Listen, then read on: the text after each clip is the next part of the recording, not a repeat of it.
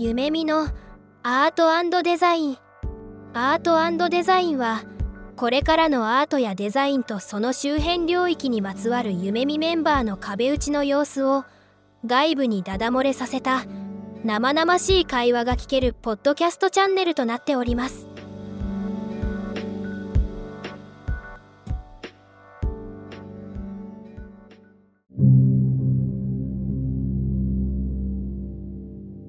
皆さん、こんにちは。夢見アートデザイン、今日も始めていこうと思います。今日のパーソナリティはですね、松葉とリオさんで話を進めていこうかなと思っております。ゲスト会ということで、ファンタラクティブ株式会社の中村康隆さんをお呼びしています。中村康隆さん、よろしくお願いします。よろしくお願いします。と今日もですね、この3人でこういろいろと話していこうとは思いますが、いつも僕と中村さんが Google のミートで話しているような呼び方でね、進めていこうかと思っております。中村さんは中村さんとお呼びさせていただき、僕はですね、中村さんに呼ばれているキャプさんと呼ばれる形になるかと思います。リオさんは、えー、リオさんのまんまです。変わらんかい。まあ、リスナーの方にもね、中村さんについていろいろ知っていただいてからこう話を聞いていただいた方が面白いかなと思うので、中村さん、あの会社の話と中村さんのバックグラウンドについてちょっとお伺いしてからテーマに入っていこうかなとは思っておりますので、よろしくお願いします。はい、よろしくお願いします。ファンタラクティブ株式会社という会社でデザインマネージャーと、まあ、サービスデザイナーを兼務しております。ファンタラクティブはどういう会社かというと、クライアントワークをメインとして、あの DX パートナー事業部と言われる事業部で、最近流行りの DX ですとか、お客様が悩んでいることを実際に寄り添って、課題を抽出するところから考えて一緒にプロダクト開発をしていったり、サービス開発をするっていうのが主な事業になっています。私の経歴、職歴でいくと、まあ、前職、あの、キャプさんと同じ、いわゆるソーシャルゲーム系の会社にいて、ゲーム開発に携わっていて、で、その後ファントラクティブでサービスデザインというところをやっていってます。今までの経験としては、まあ、UX デザインっていうところを軸にあの仕事を結構やってきていて、まあ、その中で、まあ、UI 設計だとか、まあ、ゲーム開発でいくとゲームの中の世界観設計だとか、実際のキャラクターデザインとかそういったところにも携わってはいるんですけど、あの実際にユーザーの体験設計を作るにあたってどういったところが重要で価値をどこに感じているのかっていうところ、CD のプロセスなんかにも乗っ取ってゲーム開発をするっていうのをやってきたりしております。ユーザーインタビューとか、あの、ワークショップ設計が好きで、結構な量のユーザーインタビューとワークショップをしてきた経歴があります。UX デザインに携わる過程で、チームのパフォーマンスがこう上がった時に感じられる力というか、熱量っていうものをすごく感じていて、それを再現性ある状態で作れるようにしたらどうしたらいいんだろうっていうところを日々考えながら仕事をしていて、今、ファンタラクティブではそういったチームのパフォーマンスを最大限発揮できるような組織づくりをするためには何が必要なんだっけっていうのを、そういったところに従事しております。ありがとうございます。よろしくお願いします。まあそんなこんなでね、こういろいろこうざっくばらんに今自己紹介いただきましたが、僕と中村さんはですね、まあ前職一緒だったっていうこともあって、ソーシャルゲームのデザインをする会社にいたんですけども、いろいろね、こう意識することっていうのがめちゃくちゃ、まあ UI デザイン以外にも多くあるかなと思っていて、今日この辺についてちょっと話ができればいいかなとは思ってるんですけども、今日って何話すんでしたっけね、リオさん。え今日のテーマはですね、ソーシャルゲームデザインと Web3 の世界。これをテーマにしていきたいと思ってます。すごいホットなテーマですね。まあ、そうですよね。中野さんの話の中でも、組織づくりっていうところって、まあ、ある意味で言うとコミュニティをどう円滑に作っていくのか、回していくのかっていうところにも紐づくかなと思うんですけど、やっぱり Web3 の世界においても、やっぱコミュニティの大切さとかっていうところが今注目を浴びてたりするんで、なんかその辺これから少し話ができるといいなと思ってます。ぜひよろしくお願いします。お願いします。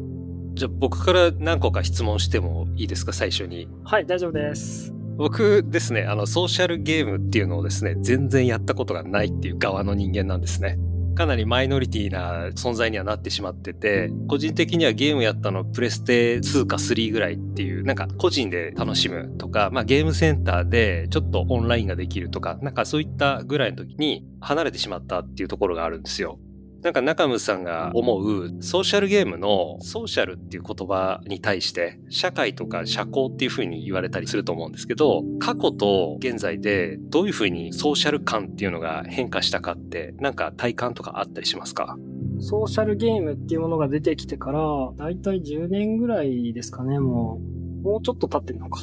最初に出てきたのって、あの、ガラケーと呼ばれる、あの、携帯の時から、ちょっとしたコミュニケーションが発生するゲームっていうものが出てきて、そこから、実際にあの、戦い合って、まあ、そこに負けたくないから、お金を投資して体験を獲得するっていうものが流行って、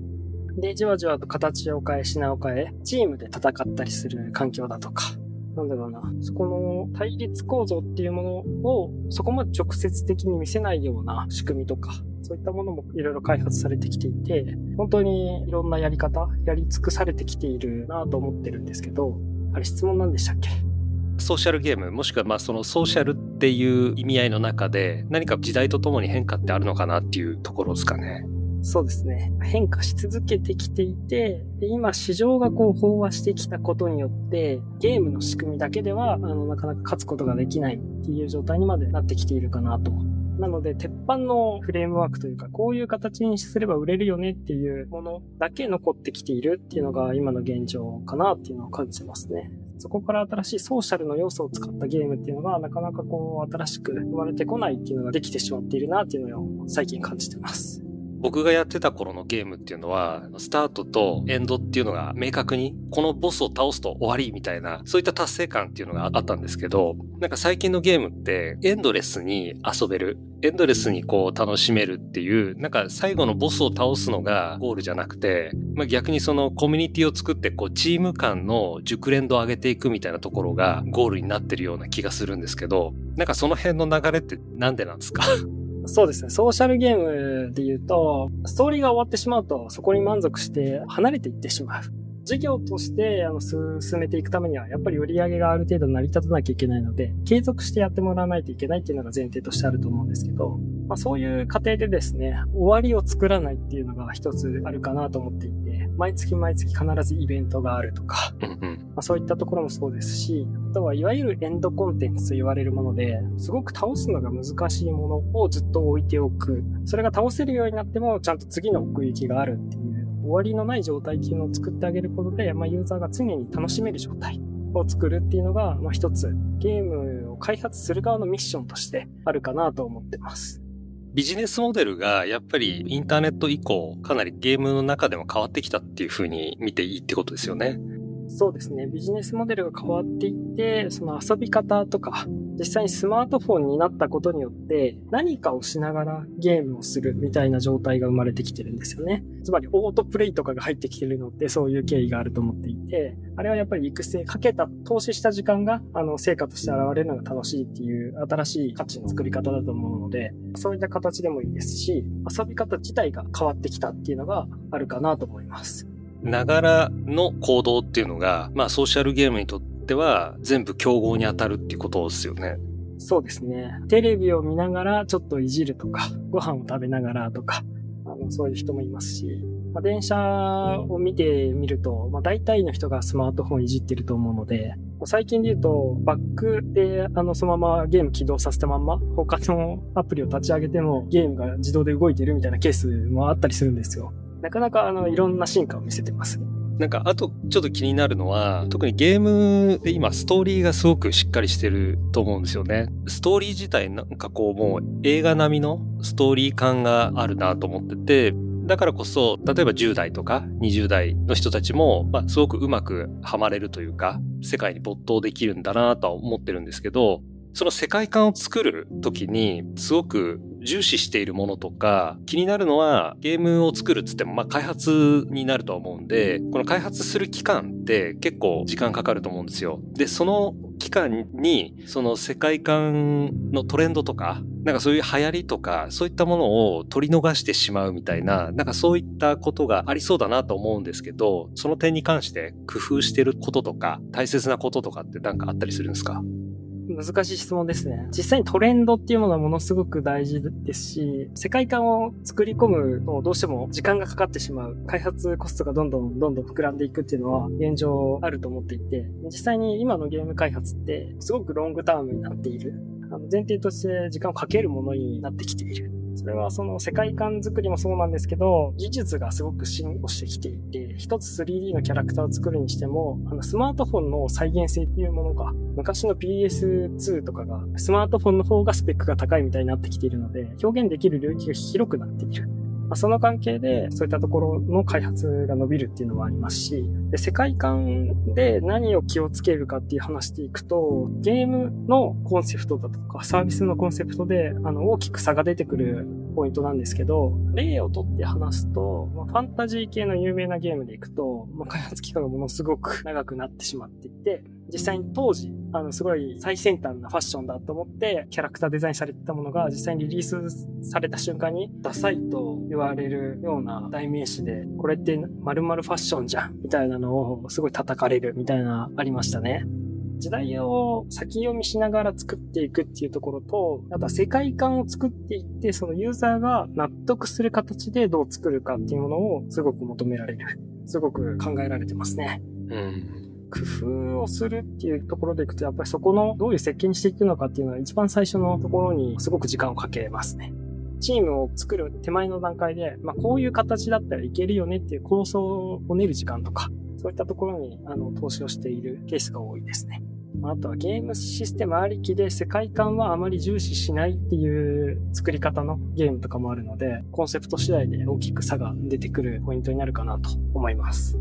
できることが増えすぎた結果、絞り込むのが逆に難しくて、それを組み合わせる側の技術っていうものがすごく求められるっていう形ですかね。確かにね。しかも一回決めてしまったらなかなかこう戻れなかったりするので、あの、そこのね。世界観とかそうだと思うし、技術の選定もそうだと思うんですよね。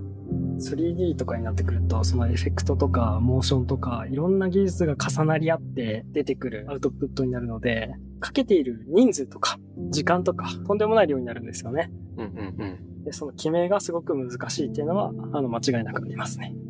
なるほど。最近だと、そのゲームっていうのの進化も、まあこれを進化というのかわからないですけど、まあブロックチェーン技術使った、まあ Web3 で広がってるゲーム、例えば NFT ゲームとか、はいはいはい。なんかそういったものって、中村さんから見てどういうふうに見てるんですか？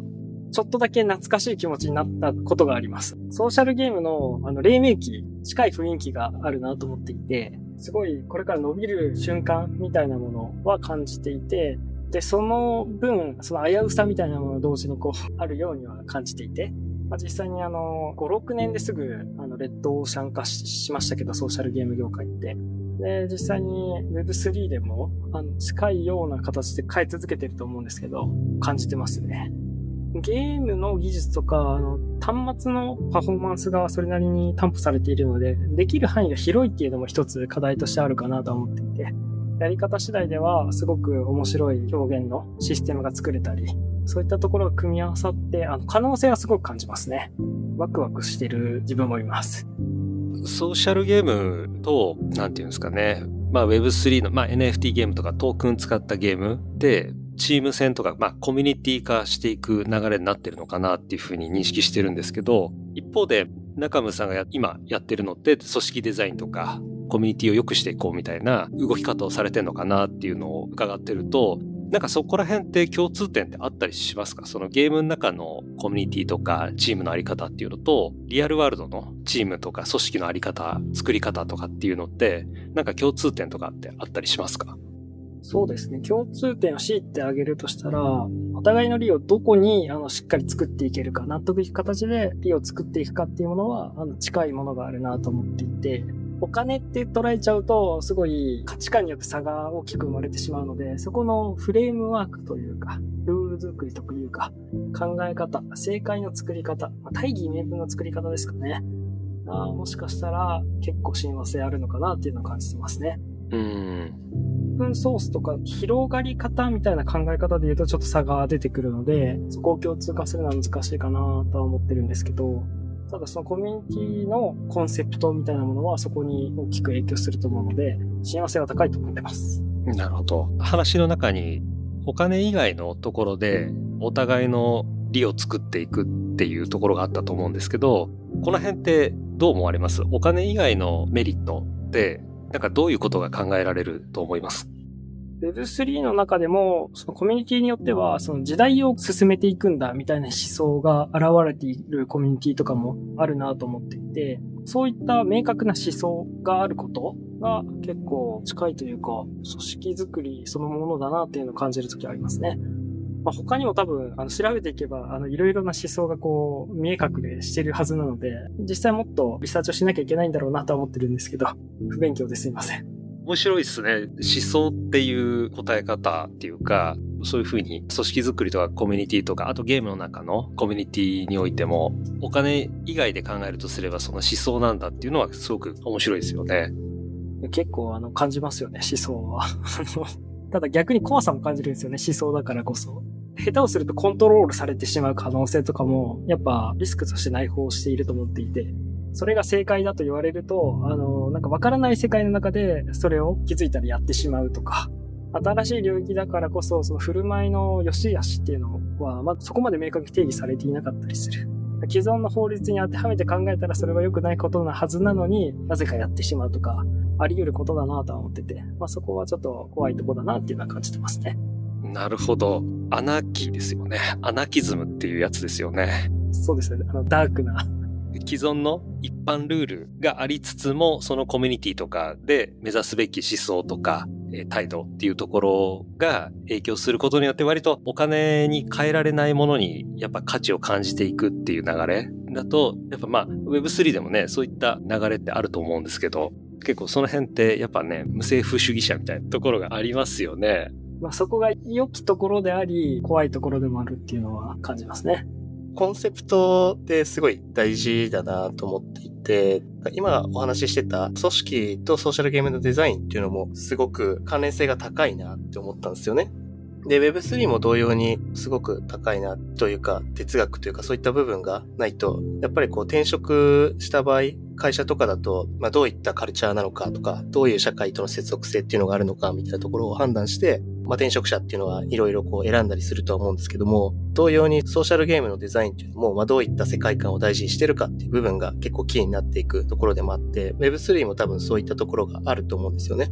トークンとかに関してはちょっとまあ別の話にはなっちゃうかなと思うんですけども、そういった部分で結構価値の基準っていうのがどういったこう意思とかを持っているのかっていうのが大事になってくるかなと思っていて、そういったまあ背景がある中で、中村さんがソーシャルゲームのデザインの業界にいたっていうのもあると思うんですけども、コンセプトってどういうふうに作ってるのかなとか、作るときに何を大事にしてるのかみたいな部分をちょっと聞いてみたいなと思うんですよね。サービスっていう視点で考えていくと、ターゲットユーザーがいて、そのユーザーにどういった価値を提供していくのかっていうところに尽きるは尽きるなとは思ってるんですけど、その過程の中でその価値を感じるユーザー側もあの日々変わっていっているので、ま、そこにしっかり置いてきぼりにされないように、しっかりリサーチをして、どう考えていくか、どういうふうに作っていくかっていうものをすごく大事にしていますね。それはデザインだけじゃなくて、世界観設計とかも、あの、ある意味でそういった領域なのかなとは思ってます。うん。ユーザーのことを考えずに世界観設計をしていくっていうのも場合によってはあるかもしれないんですけど、それもある程度ベクトルが事業としてやるっていうサービスとしてやっていくっていうのが前提としてあると、まあ、そこまで逸脱したものは作りづらいだろうなとは思ってます。なんかでもゲームって現実にないものを再現してるじゃないですか。現実にない世界、まあ、ファンタジーとかもそうだし、SF とかのカテゴリーもそうだし、まあ、サイバーパンクとかもね、全然今のリアルとは違う世界観じゃないですか。なんかその辺作るにあたっても、やっぱユーザーのリサーチみたいのが起点になってくるんですかね。そういったところを気にせず作るっていうのも一個手なんですけど、やっぱりゲームの中でユーザーに支持されるためにはやっぱり共感してもらわないとゲームって支持されなかったりするので、それがあの IP ものとかだと、古き良きとか、実際に成功したものがもう一回追体験ができるみたいな形で支持はされやすいんですけど、新しいものを作るっていうところになると、一つ驚きがないといけないとか、支持されるだけの理由をどこかに作らなきゃいけないとは思うので、まあ、そこはしっかり何かが必要だと思っていて、その何かを作るために皆さん日々思考をめちゃくちゃ回してると思っているので、それを作れる人もいれば、まだユーザーに理解されない人もいるなとは思ってるので、すごく難しいところだなと思っています。ゲームに関しては。なんかそういう世界観とかを作る中で、まあ、もちろんそのユーザーへのリサーチみたいな部分も、ま、重要になってくるとは思うんですけど、世界を作るって、まあ、いわゆるその箱庭を作る発想に結構近いかなと思っていて、で、そういったところに、こう、アートってどう関係してくると思います？なんか今までのアートと考え方がちょっとずつ変わってきてるなとは思っていて、今までってやっぱ2.0のなんか2次元の世界にあったものが、まあ、ゲームを通して、まあ、ビデオゲームとか 3D 空間が新しく生まれたりとか、そういったところが進歩してきて、で、さらに今で行くと NFT とか IT の中、まあ、いわゆるマトリックスの世界みたいな 状態ができてきているので、本当に垣根がなくなってきているなっていうのはすごく感じているので、そもそもアートっていうものの考え方とか価値観自体が今見直され始めてきてるだろうなと。まあ、実際に見直されていると思っていて、で、ここからまた形を変えていくし、名前の定義とかも変わっていく可能性もあるなと思っていて、垣根がどんどんどんどんアートでもゲームでもデザインでもかなりなくなってきているな。まあ、なくなっていっているのか、新しい、えー、枠組みが新しく作られているのか、定かではないんですけど、うん、すごい広がりがある、可能性があるっていうのは感じてます。すごい具体的な回答じゃないんですけど、あの、やっぱり日々生活していて、組織の話もそうなんですけど、今まだ枠組みがあって、会社っていう単位があってっていう、その働き方自体も、どの会社で働くみたいな選択肢がこうあったりはするんですけど、その枠組み自体ももしかしたら、その Web3 とか NFT とかそういうことを考えると、また新しくアップデートされていく可能性はあるなっていうのは日々感じますね。まあ、結構先にはなると思うんですけどね。働き方とかになってくると。ただ、その今の現状の守られた世界で生きていくことをこう良しとしていくと、いつか取り残される可能性はあるなっていう危機感と、あの、日々戦ってはいます。リオさんとかどうですか？そのアート文脈で世界観作りに関して。そうっすね。先ほど話の中に技術的な進歩によって、やっぱり表現の幅がどんどん変わっているっていうのが、まあソーシャルゲームにおけるアップデートされている部分っていう話も少しあったなと思ってて、やっぱりゲームとかアートのとこもそうですけども、あの、中村さんの言葉で言うと、垣根をどんどんこう超えていくような多分動きっていうのは、やっぱ一つのアート性だと思うんですよね。アート自体もアートを乗り越えていくっていうのが、やっぱ一番の特徴であり、まあ、新しい価値観を生み出すっていう要素だったりするんで、やっぱりそこら辺がそのすごく類似性というか、可能性を常に秘めてて、まあ人を魅了するそのアート性の一つなんだなっていうのは思いますね。だからまあ、技術的な進歩と、あとは何かを垣根を越えて乗り越えようとするっていうアート性っていうのが、やっぱり世界観にも影響しているんだなっていうのはすごく聞いててよく理解できました。あと、加えて言うと、ソーシャルゲームもそうですけども、先ほどの話の中の思想とか、そのコンセプトの部分にも紐づくんですけど、技術的な進歩っていうのが、まあ、ベースにあって、このソーシャル、ゲームのこのソーシャル、つまり人がつながるっていう関係性自体が、ほぼアートに近いっていうのが言えるかなと思うんですよね。今までのゲームとかだと、グラフィックがいいよねとかっていう時代もきっとあったと思うんですけど、多分今ってそうじゃなくて、まあ、いかにつながれるかとか、関係性を持てるかとか、そういった部分がそもそもアート性になっているし、時代背景としても、こんなに複雑性の高い時代って多分ないと思うんで、複雑性の高い時代の中で、その関係性が作り上げられてネットワーク化していくっていうこと自体が、多分アートの一つになるんじゃないかなというふうに思いますね。今お話をお伺いしていて、まあ、複雑性が高いってすごくいろんな意味で捉えられるなと思って、その複雑性の高さを作ってるのが、今っていろんな時代、ウェブ黎明期から今の最先端まで、いろんなバージョンの作品というか内容、制作物、サービスが一挙にこう揃っている感じがするので、本当に世界自体が想像以上に広いなというのも今感じまして、これからの時代がさらにどう変わっていくのか楽しみになりましたね。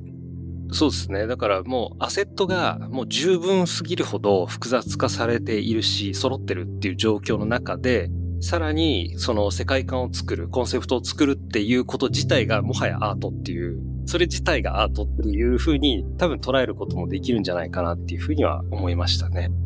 どの分野においても今後大事になってくるのはやっぱつながりとか関係性っていう部分がまあ非常に強くかつ重要になってくる、まあ、価値観であったり価値基準になったりするのかなって気はしますね、この話を。うん。個人的にはプラス一つとしては、やっぱアップデートなんじゃないかなっていう。先ほど中村さんの話の中でも、ゲームの中で共感っていうのは重要で、一方で新規性を求めるんだったら驚きっていうところがすごく重要なポイントってなってたと思うんですけど、つながり合うっていうのは多分ここ10年くらいで結構みんな普通になったじゃないですか。だからここからそのつながった世界の中でどうアップデートさせていくんだよっていうのがなんか今後すごく重要なポイントになるんじゃないかなっていうのをちょっと話を伺っていて感じました。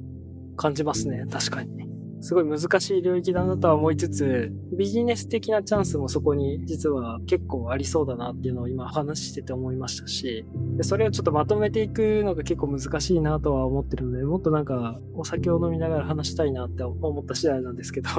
別の回開きますか？そうですね。ビジネスチャンス的なロジックで話すのも結構面白いですし、今後の世界の発展とか変化に対しての予想とか、それに根拠を順序立てて考えていくのは結構面白いなっていうのを感じたので、ぜひどこかでやりましょう。ぜひ、やりましょう。やりましょう。リスナーの方を完全に置いてけぼりにする話になってしまいましたね。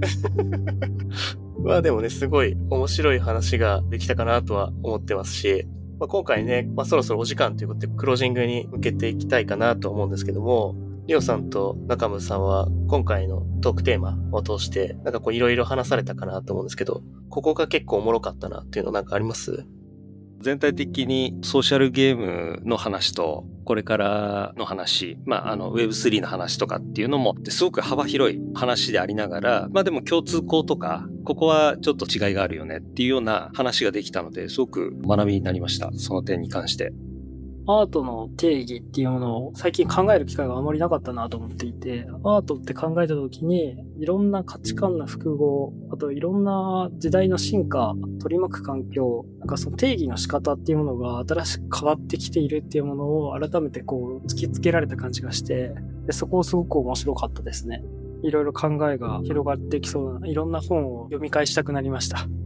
と、今回、中村さんをゲストに交えてですね、パーソナリティは、えー、リオさんと翼でお届けしたんですけども、トークテーマとしては、えー、ソーシャルゲームデザインと Web3 の世界ということですね。まあ、ソーシャルゲームデザインのソーシャルって、まあ、どう変化したかとかですね。まあ、ソーシャルゲームっていうのがこう Web3 と結構親和性高いんじゃないかっていったところで Web3 の話をちょっとしたりとか、まあ、幅広い話を進めていく中で、最終的にはこう世界観とかコンセプトといった話にはなったんですけども、そこで技術の進歩でこう表現の仕方が変わってくるっていうような内容から結構そのどの分野、ソーシャルゲームデザインもそうですし、Web3 もそうだし、まあ普通のこう僕らがやってるデザインっていう文脈にもそうですけども、もちろんそのアートって文脈でもそうですし、まあ、志とか思想っていった部分がすごく重要になってくるのかなっていう話をした中で、それぞれの領域っていうのが、まあ、今後どんどんこう垣根がなくなって新しいものがこう生まれてくるんじゃないかっていう話をしたかなと思います。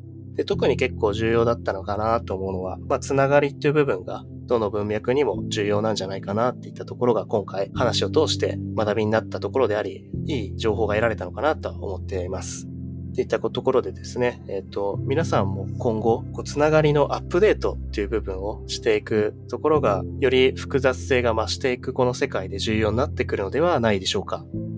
では、皆さん、次回もお楽しみに。